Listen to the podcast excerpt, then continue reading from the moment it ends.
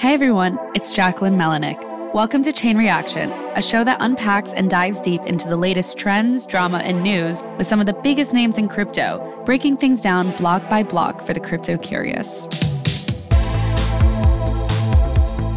Today's guest is Anatoly Yakovenko, the co founder of Solana Labs, which is the company that aims to help build out the Solana ecosystem. Solana is one of the most well known layer one blockchains and has been on fire lately in the DeFi world and for its flagship Solana mobile device, the Saga phone. Last week, Solana Mobile also announced a new phone called Chapter 2, which will be released in 2025, and they opened up pre orders for it. And within the first 30 hours, Chapter 2 had over 30,000 pre orders, which signals a lot of demand for the next generation phone. But the road to this point was not necessarily an easy one. The Saga phone didn't see as much demand when it first launched in mid 2023 at $1,000, and the company soon lowered the price to 599 in light of that. But the pretty crypto savvy community started eyeing and buying the Saga device after people realized the dog focused meme coin Bonk provided 30 million Bonk tokens to Saga owners for free, which at the time covered the cost of phone, or you got free Bonk and the phone, depending on how you looked at it. Regardless, the Saga phone then sold out almost overnight in mid December and brought us to where we are today. So we wanted to bring Anatoly on to talk about the new device, how things were before the Saga phone game type, and what's next in store. With all that said, Anatoly, welcome to the show. Thanks for having me. Yeah. Before we get into everything, I wanted to talk about why Solana launched this Web3 focused smartphone, the Saga phone. It's been about a year and a half since you announced it. And for the listeners who don't know the backstory, I just wanted to give you a chance to explain why launch this. Well, like there's a couple of reasons. One, I think, is that I spent most of my career in mobile, right? I worked at Qualcomm for over a decade and I kind of understand the industry. I was one of the first kernel engineers on a platform called Brew, which was before iOS and Android. There were a bunch of feature phones that ran applications. People don't remember them, but like it took a really long time for phones to do something else besides voice. And that was like downloading ringtones. And then it took a really long time for people to download their first application. But what happened I remember we had this kind of moment where this bowling app, Jamdat Bowling, had like 2 million downloads. And that was by far the, a lot at the time. Yeah. Yeah. That was the biggest success in mobile, like I think by a factor of 10. And then in less than a year, the iPhone launch and everything changed. So I kind of see there's like the current phone market is very saturated and it almost feels kind of like the same situation. And there's like a bunch of weird things that are happening with crypto. And most folks probably don't realize this, but like the vast majority of App Store revenue for iOS and Android, it comes from mobile gaming. And that's like a hundred billion dollar a year industry. Mm-hmm. A lot of that is like basically like loot boxes. You know, it's stuff that you buy in game. These things have no value, much like NFTs have no value. It's just purely entertainment. But Apple and Google take 20 to 30% cut of that $100 billion revenue just for free, right? If you had anywhere in the world there was somebody that took a 20 to 30% cut of stuff like every sale. your business just to like yeah, have it on their platform. Yeah. yeah. That's like a massive, massive tax, right? Like there should be competition for this. And it, it, it's really, really hard to compete with those platforms because they have such a lock in and distribution. When somebody buys a phone, they are not going to like shop around for their loot box that they're buying in the moment in the game, right? Like it's not like they're going to go like, oh, I'm going to go to the web or some other store because it's cheaper. They're like kind of already uh, making that purchasing decision and it's pretty hard to switch. But what's weird with crypto is that NFTs, meme coins, think of them as transferable loot boxes, right? Just you don't think too much about it. It's digital content for entertainment. It's transferable. So that transferability makes it really, really hard to work in an app store. The only reason why Apple and Google can take that 20 to 30% cut is because the developer owns all the content and the user's renting it. And crypto is all about digital ownership. It's about you having true ownership of the content that you bought. So unlike when you buy a movie on Amazon Prime, you don't actually own it. Amazon owns it. You have like a lifetime rent as long as they honor it. But I'm sure the terms and services say they can stop at any moment. Yeah, or if they shut down. right, exactly. Will, but yeah. right. Like, but with an NFT or something, you own it. It's your content. You have everything that you need to actually enforce that ownership.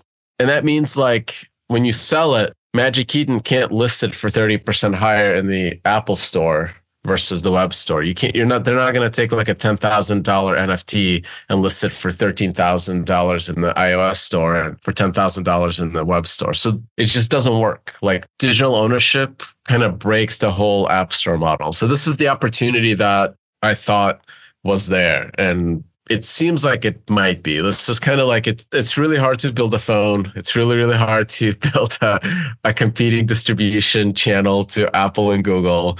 But the 20, 30% is so large that it kind of creates that opportunity. Mm-hmm. And this is something that we tried to do with the first device, and it was a very slow start. Kind of what we suspected is that like some developers want mobile distribution and they're willing to give away their content for free to a different channel because they can monetize it later. So if you know that you're going to get 20 to 30% on iOS as a tax, but you're going to get zero tax on this other platform, you're going to try to incentivize some of your users to switch platforms. So that was right. kind of the idea. And it's easy with NFTs and crypto because you can just airdrop your users content and all of a sudden you kind of start creating these network effects somewhere else. Was it Solana Mobile's idea to give out the rewards or did projects come to you with that mention of the tax and be like, we want to build a dApp on your dApp store and do it that way in hopes to avoid that tax or even build something through a mobile device?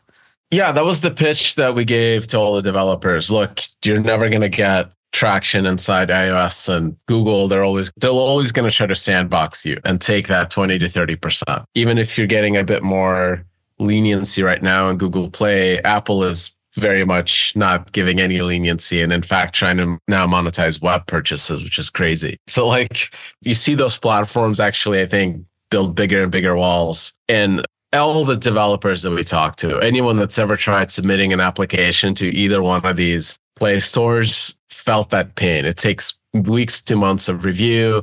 It's like arbitrary and capricious. Mm. like they don't, you get like, we know those lines. Yeah. You get denied for weird reasons. So, like, mm-hmm.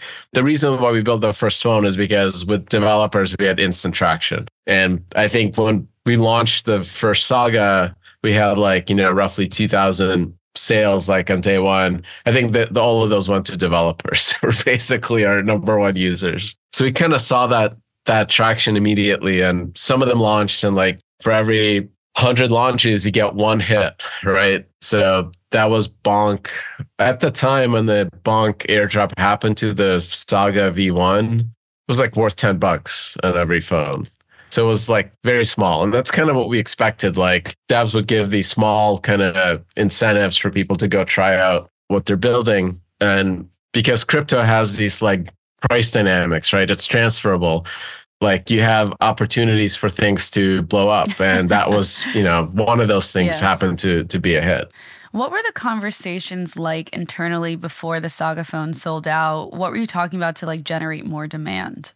Well, like crypto was going through a hard bear market. And I think Solana, the ecosystem was, I would say, feeling the worst of it. So we were just like looking for more devs to go launch more stuff. Like it was, I would say, like kind of in survival mode because during that chasm of despair, you just need to survive until you have macro turning around. Yeah. Something like Bonk. Yeah. Not not necessarily even Bonk. You just need like I don't think Bonk would have happened had the entire macro didn't turn around, both in the ecosystem yeah. and globally in, in crypto at all. And during those moments, like you read every startup book in Silicon Valley, you just have to survive through the chasm. That's all. So we were basically in survival mode, trying to figure out. But we were still selling like 20 to 30 devices a day. Just not nothing. It's not not a ton, but like there's still interest yeah. from the ecosystem. You can kind of see like people talking about it and getting the device and being excited about it. So it was still going, but it wasn't going at, at a pace that was interesting in like growth way in any way. Yeah. No, I guess I meant by the bonk comment is that like it went from $10 to 500, 600, maybe 700 yep. at one point. I don't remember. You guys could fact check me on this, but I think that obviously helped as well. And obviously, the rewards that the Saga phone brought, even Bonk aside, there are other ones out there. You guys can look it up. It helped drive sales in December. And aside from the monetary aspect, why do you think it's important to provide users with rewards or even incentives to check out dApps and all these other things? Well, I mean, like, just think of it as developers trying to optimize revenue. If you're building for mobile, why would you give Apple and Google 20 to 30% of your revenue? If you already have a distribution there and you have revenues there, you would want to identify, like, especially with mobile gaming, usually like 1% to 5% of your user base is going to generate like 80 to 90% of your revenue. It's huge power law distribution. Right move those users over to Saga, to, to Solana Mobile. And all of a sudden you've like increased your revenue by 20 to 30%. It becomes very obvious and simple thing to optimize if you can convince those users to switch. And that's the hard part is like giving those users an incentive to go buy this device and like become native crypto users in mobile too. The motivation is there for developers to do this. The question is like, can you create like an incentives that are strong enough for a user to change behavior? That's the really, really hard part. I think because of how crypto works and like people are buying these things for the pop, right? Like they're buying resources in RuneScape for, yeah. for like for fun, right? Like you're looking for like the opportunities inside like NFTs and meme coins and stuff like that. Those incentives I think are maybe easier to construct in crypto than in traditional gaming. But I suspect that at scale it would work the same. What I would love to see is eventually like folks like Epic, Tim Sweeney, or people that are really frustrated with Apple and Google to just go full crypto and like go start incentivizing users to use like Solana Mobile. Yeah. Well, if they're listening, that's a call to action from Anatoly. yeah. Do you think the people who are buying the Saga phone and now Chapter 2 are buying it for like the Web3 features? Are they using it as a main phone? Do you use yours as like your main device or is it solely for you to do crypto related transactions, things on whatever, you know, the dApps? Yeah, I kind of I use both. Like I switch back and forth. All their like internal company like security policies are optimized around Apple. So mm. kind of like for business, I would say I use Apple stuff. Right. For NFTs and gaming, I use Android. So I've I've gotten used to using both. I've worked on Android, right? So I've been an Android developer since the birth of Android. Right. So like I'm very familiar with it. I think as an engineer, it's pretty easy to use multiple devices. I've seen folks in the ecosystem switch, which mm-hmm. is pretty cool from Apple to Android. I think that's maybe the first time that's ever happened. Yeah. it's like people willingly switching from uh, Apple to Android. I've seen some people full time give up on Apple, but um, do you think Solana would have seen a similar amount of adoption long term if it wasn't for these like big moments like what we saw with Bonk? Or even like reward models in general. Yeah. Yeah. I think all adoption is kind of based on these like step functions. You look at growth of any startup, it's a hockey stick, right? You build product, you optimize, and you have very, very slow growth as you're iterating. And all of a sudden you have like a step function growth because you like figured out a perfect formula and all the environment variables aligned. So that's always going to be the case. I think the reason why you saw this Solana ecosystem take off is because, like, during the previous 18 months, all the ecosystem teams were building products, grinding, like improving UX and UIs and everything else. Like, mm-hmm. one of the best founders is like, you know, Meow Wolf, Weremeow or whatever his, his Twitter handle is from Jupiter. if you talk to him, he gave like the best, kind of gave me the best spiel about Jupiter is that like they saw during the entire bear market, just like all their numbers were dropping like week after week. And the thing that he kept telling his team is that like those things don't matter because macro's contracting, like it sucks, the bear market sucks. Right. Just make sure that the current users that are still there are happier. So what they optimized for was that whatever the user base was still there, just make the product better for them. Even if the total user base is shrinking, just optimize and constantly make the product better. And I think that's really what drove adoption across the whole ecosystem. And it's kind of like the goal for us with mobile is like give developers a platform where they can optimize, make the product better. They have secure signing, they have these guarantees that they can get on normal devices and they have a distribution channel that's free and open and crypto friendly. So it's much, much easier for them to do that. Yeah. And on that note, we're going to take a quick break before we get into all things chapter two.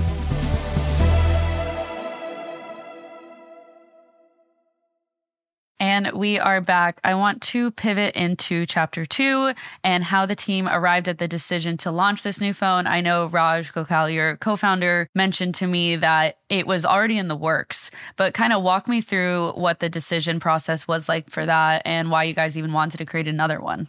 After Saga sold out, it felt like there's an opportunity, like the timing in the market was right. We were trying to figure out what the next device is going to look like. What should we be optimizing for? And I think just the timing worked out right around that moment. What we want to accomplish here is that, like, we really need to get to a user base that's big enough for developers to think of it as their first distribution channel in crypto. And if we can get to, I think, 25 to 50,000 active users that are actively using NFT platforms and Jupiter and, and all the kind of dApps that move digital assets through Solana ecosystem, that's actually like a very compelling user base. If you look at Magic Eden, Tensor, OpenSea, the amount of users that generate those very large revenues and volumes is pretty small. It's like five to 10,000. If we have a very, very target rich environment of like the spendiest users on the internet, it doesn't matter if it's only 100,000 users. It's much better distribution channel for devs than the big app stores. So this is kind of like that weird asymmetric opportunity. If you have a very small percentage of user base that generates vast majority of your revenue, you can actually just target those directly and build a very compelling platform.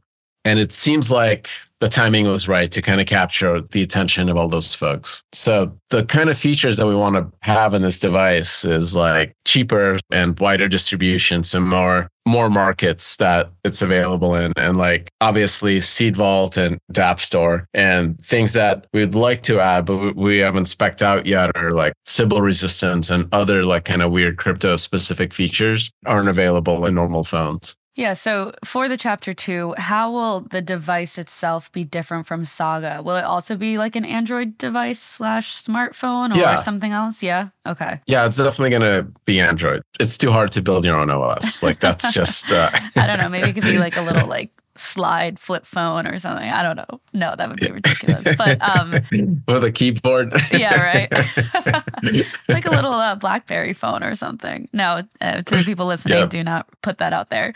But what did you do to bring the cost down and make the device cheaper compared to like the Saga phone? If it's the same device, what makes it more affordable? I mean, just time. Mm. Time is on the side of making the technology cheaper. So, like every year, there's cheaper chipsets, cheaper yeah, screens. That's true. That are higher quality. So, like, that's basically easier. I think when you look at like the flagship Apple and Samsung devices, like the top end ones will try to add the bleeding edge technologies available and cameras and all those other things. And that will increase the cost up. But even there, like their profit margins are huge we are basically trying to build a compelling device at break even costs.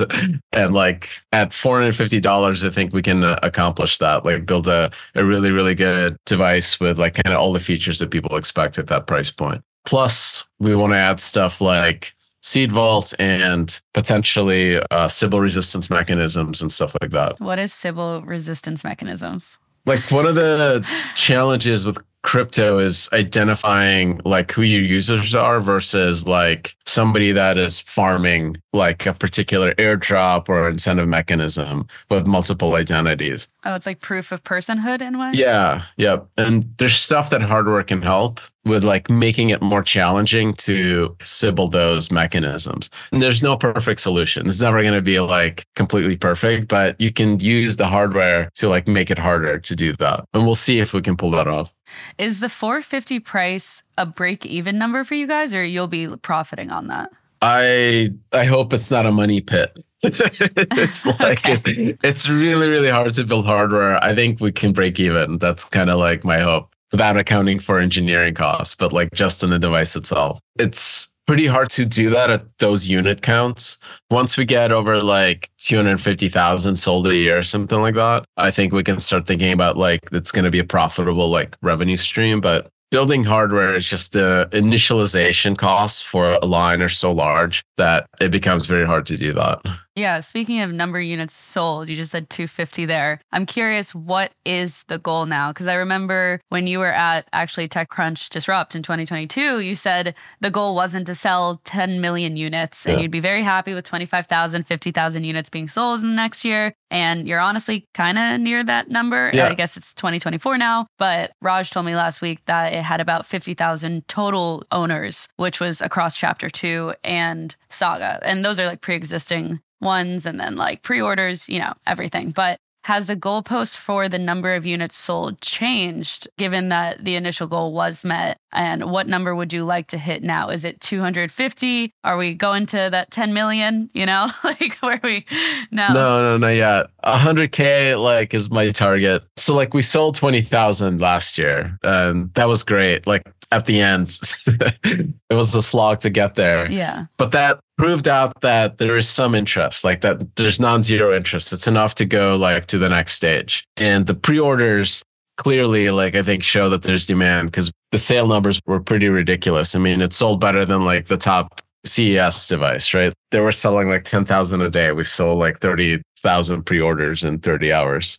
So there's clearly demand, I think, from the crypto user base for this like new device, new platform. How big that demand is, it's always going to be macro dependent. Are we about to enter another bear market or not? A lot of factors go into that. But my target is can we get to 100,000 deployed devices? That's a very compelling user base because it's very target rich for developers the people that are buying this are the, the same people that love NFTs and meme coins. So It's exactly like the target set that you want as a crypto mobile app developer. Those are the folks who are the spendiest folks on the internet. You can make games for them. You can do whatever, right? There's a million ways to monetize that. And if we have that loop going, right? Devs build apps, people have fun with those apps. They go buy the phone, right? It starts that snowball effect. Then we can kind of start talking about like how big is this distribution channel? Is this device line can be better than break even, like actually profitable and stuff like that. So what number of units pre-ordered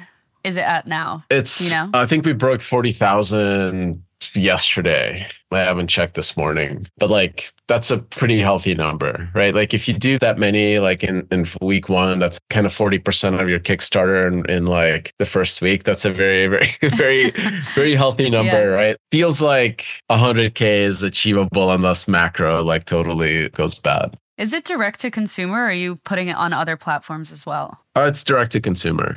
Yeah. Would you like consider putting it out on I don't know, Amazon or other networks? I think it's too early, honestly. Like the thing is that like we don't need random person to buy this phone. We need like crypto person that uses Magic Key and OpenSea. like, like we need those folks, right? Not like grandmother, yeah. Right. So like I would love to do that I think for the third one. Like if the second one is a success and we see app developers and all this stuff happening, the third one like okay, how do we get to a million units? Then we have to talk distribution channels and that's like a real thing. There's going to be a third phone? Uh, only if the second one's a success. I don't know. mm, well, it seems like it's going well. So yeah, there's a million ways for us to fail. Like this is kind of like I don't know if you've seen like the domino meme, like the guy pushing the little domino and then the big one falls, yes. right? So like the ten dollar per device bonk airdrop a year ago is the little domino, is the big one is breaking the app store duopoly, right? Yeah. I guess, you know, with that said, you know, we had this December boom, the Saga phone sold out. You have chapter two now. How has Solana Mobile's strategy changed or evolved from like the beginning to now? The big vision is the same, right? We really want to build this open platform for developers that's crypto friendly because there's like a huge opportunity to kind of undercut the fees that both Google and Apple charge. I think the tactics have adjusted quite a bit because I think we see users and developers and like both take interest in this device because the market I think has heated up quite a bit in crypto. So we kind of have to think to move fast to kind of capture the moment. Yeah. And you kind of mentioned this, but I wanted to ask is the ultimate goal with having this phone and the DApp store to continue going up against Google Play and Apple's App Store, or is it about something bigger now? Or is it still that mission, which is it's a pretty well. big mission, right? yeah, I just didn't know if there was like another thing that you guys want to like focus on. Like we want to be X, you know? I think that the most important thing that crypto is doing for the world is self custody. It's the idea that, like, you as a human, you have keys that you understand what they do and they're secure and you know how to sign with them. I think that's the most powerful tool because it's secured by math. It's impossible to break. It's the first time that you can say that an individual person has as much power, right, in a in like a, a game as the entire universe, which is like a really, really cool thing to empower everyone in the world with this unbreakable math. So the goal here is really kind of that bigger, broader vision. If because we are kind of biting at the heels of Google and Apple, and it's just if it gets to a significant enough bite that they change their policies, and all of a sudden everyone in the world has self custody and open platform for crypto that is the the big change right? That's the big shift that could happen. Like we don't have to do it ourselves. You know it only takes one participant in the market even if they're small to change the entire equilibrium of the market. That's the hope i think is that our efforts change how mobile operates and everyone in the world has like secure signing and like great UX for it and all this stuff like becomes just much much better. Yeah, and we've seen this in other you know, sectors and categories with companies that kind of change the way we operate day to day. So it's definitely possible. But looking to the future, the Chapter 2 device won't be out for at least, you know, another year or so, 2025, which is crazy. That's so soon. But what can Saga owners or people who don't have a Saga phone, people who are interested in Solana Mobile, look forward to in the meantime? Well, if you're a developer, there's an SDK. So you can go download the SDK, start building, and start deploying your apps to the Saga App Store. That's easy. Mm-hmm. And if you're a developer, go please do that because at the end of the day, we need you to build awesome apps that users love so they right. go get this device. So there's grants from the Solana Foundation for mobile apps, and like there's tons of help from Solana Labs on getting started and things like that. So please reach out. Awesome. Well, thanks so much for coming on the show, Anatoly. It was a pleasure. And I look forward to checking out chapter two once it's out. For sure. Thank you. We'll be back next week with conversations around what's going on in the wild world of Web3 with top players in the crypto ecosystem. You can keep up with us on Spotify, Apple Music, or your favorite pod platform and subscribe to our companion newsletter, also called Chain Reaction. Links to the newsletter and stories we talked about can be found in our show notes, and be sure to follow us at chain underscore reaction on Twitter. Chain Reaction is hosted by myself, Jacquelyn Melinek, and produced by Maggie Stamets, with assistance from Yashad Kulkarni and editing by Kel. Bryce Durbin is our illustrator, and Henry Picavet manages TechCrunch audio products. Thanks for listening in. See you next time.